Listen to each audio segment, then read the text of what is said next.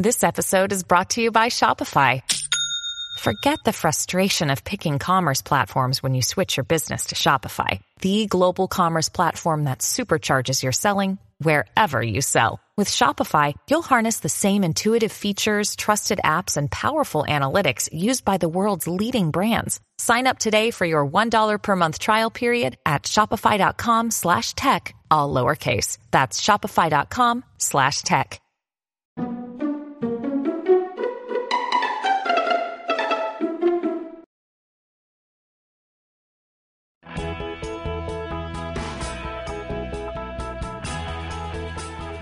I came across the fact, this was back in 1994, that web usage, worldwide Web usage, was growing at something like 2,300% a year.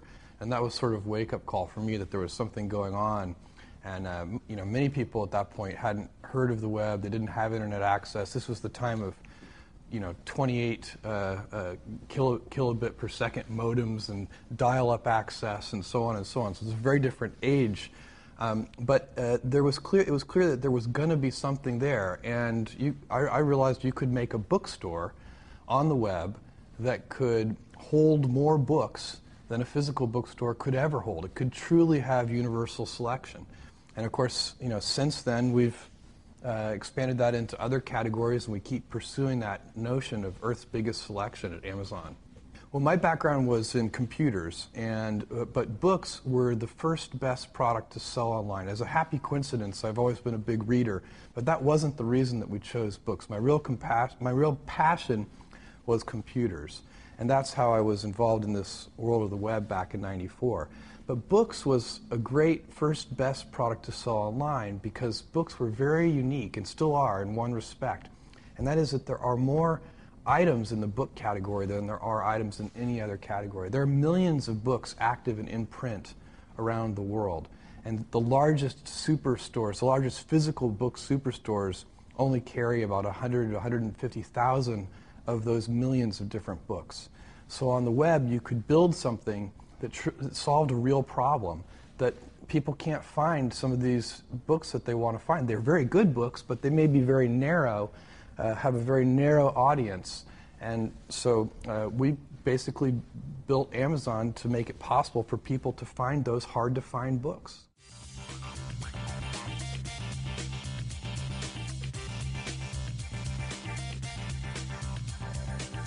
Yeah, well, we had to uh, uh, build all of the software systems uh, that did not only the uh, front end, the website, the piece that's most visible to people, but also all the back end systems that interface with suppliers so that you can reorder items and the systems that manage uh, picking, packing, and shipping, the fulfillment part of the business. And all those things are very important. In fact, I'll tell you, when many of the dot com companies went out of business, when the, the internet bubble burst, one of the reasons is they hadn't really put enough attention into their back end. They hadn't put enough attention into what I think some people consider the less glamorous part of the business, which is the picking, packing, and shipping. But we've done extensive analysis and found out that customers actually wanted to receive their products.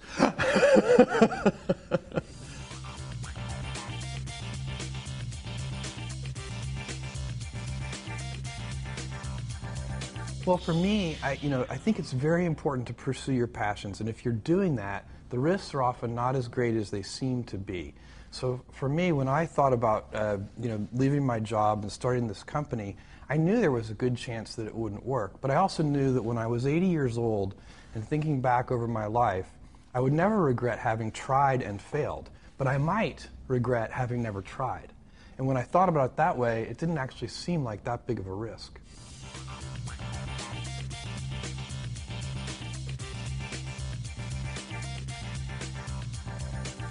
I think it's the very rare idea that can be done by a single individual. Almost everything that is going to uh, change the world, solve a problem, improve something, these are usually big efforts and they require, uh, you know, teams, a team working together to really get something important done.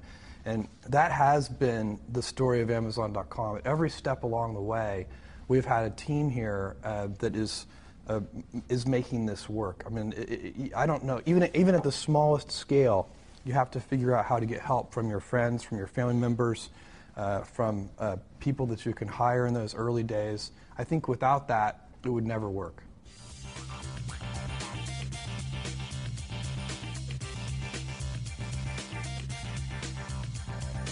Well, we've, uh, I think probably our most important piece of intellectual property is our brand name. And I think people, and, and, and I think this is very important for anybody who's going to start a company or, or, or market an invention to understand, is that brands for companies are like reputations for people. And reputations are hard earned and easily lost. So the most important intellectual property that a company can have is for us it's that it's it's it's Amazon. It's that name, but what it stands for. And we've worked very hard to earn trust. You can't ask for trust. You just have to do it the hard way, one step at a time. You you make a promise, and then fulfill the promise. You say we'll deliver this to you. Uh, you know, tomorrow, and then you actually deliver it tomorrow. and if you do that over and over again, then ultimately you can instill your company's name with a reputation. And that's, I think, you know, sometimes people talk about brands in this very amorphous way, but for me, I, I, like to think of it as a person and what is the reputation that that person has and how have they earned that reputation.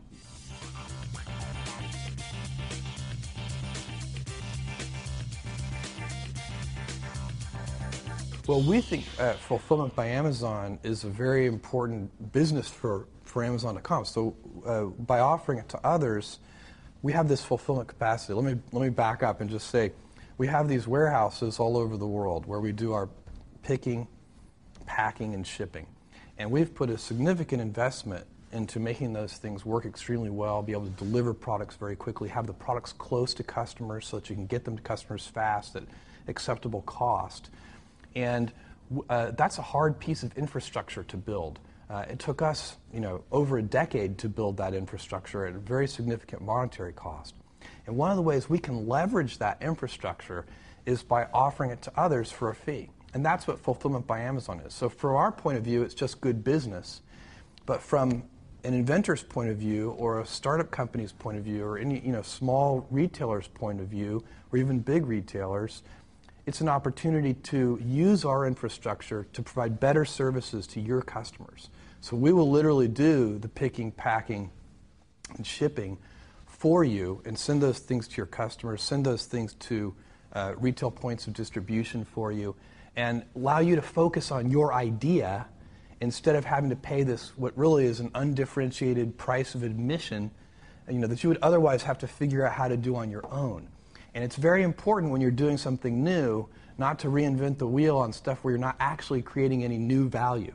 And so fulfillment by Amazon is really a great thing for small startup companies. It's completely self service. So you can come and you don't have to negotiate a multi year contract with us.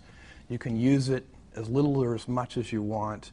Uh, so that I think is very, you know, basically just being a variable cost. It's not something where you have to pay a big upfront fee.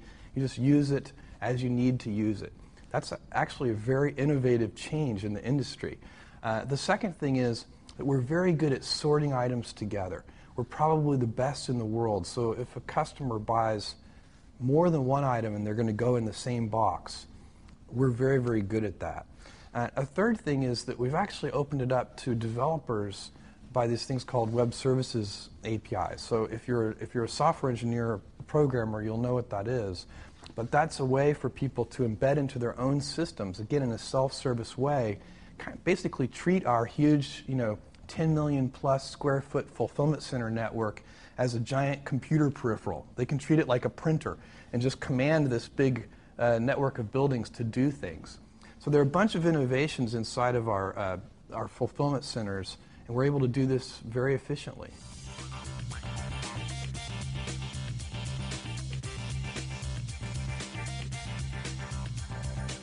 Well, to me, uh, true innovation is something that's not only an invention, but an improvement.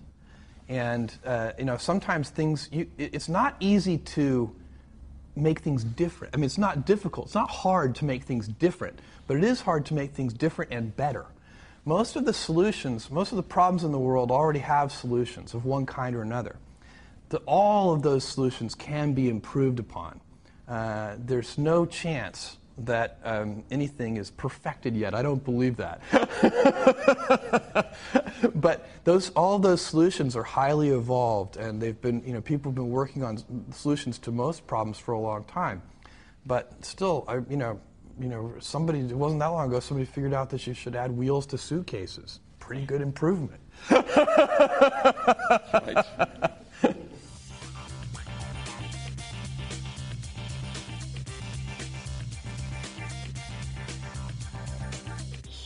Well, it's hard work.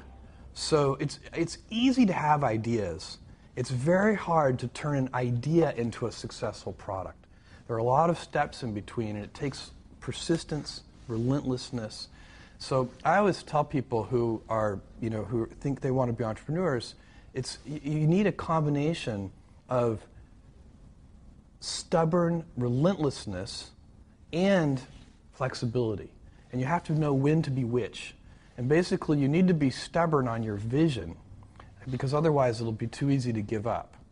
But you need to be very flexible on the details because as you go along pursuing your vision, you'll find that some of your preconceptions were wrong.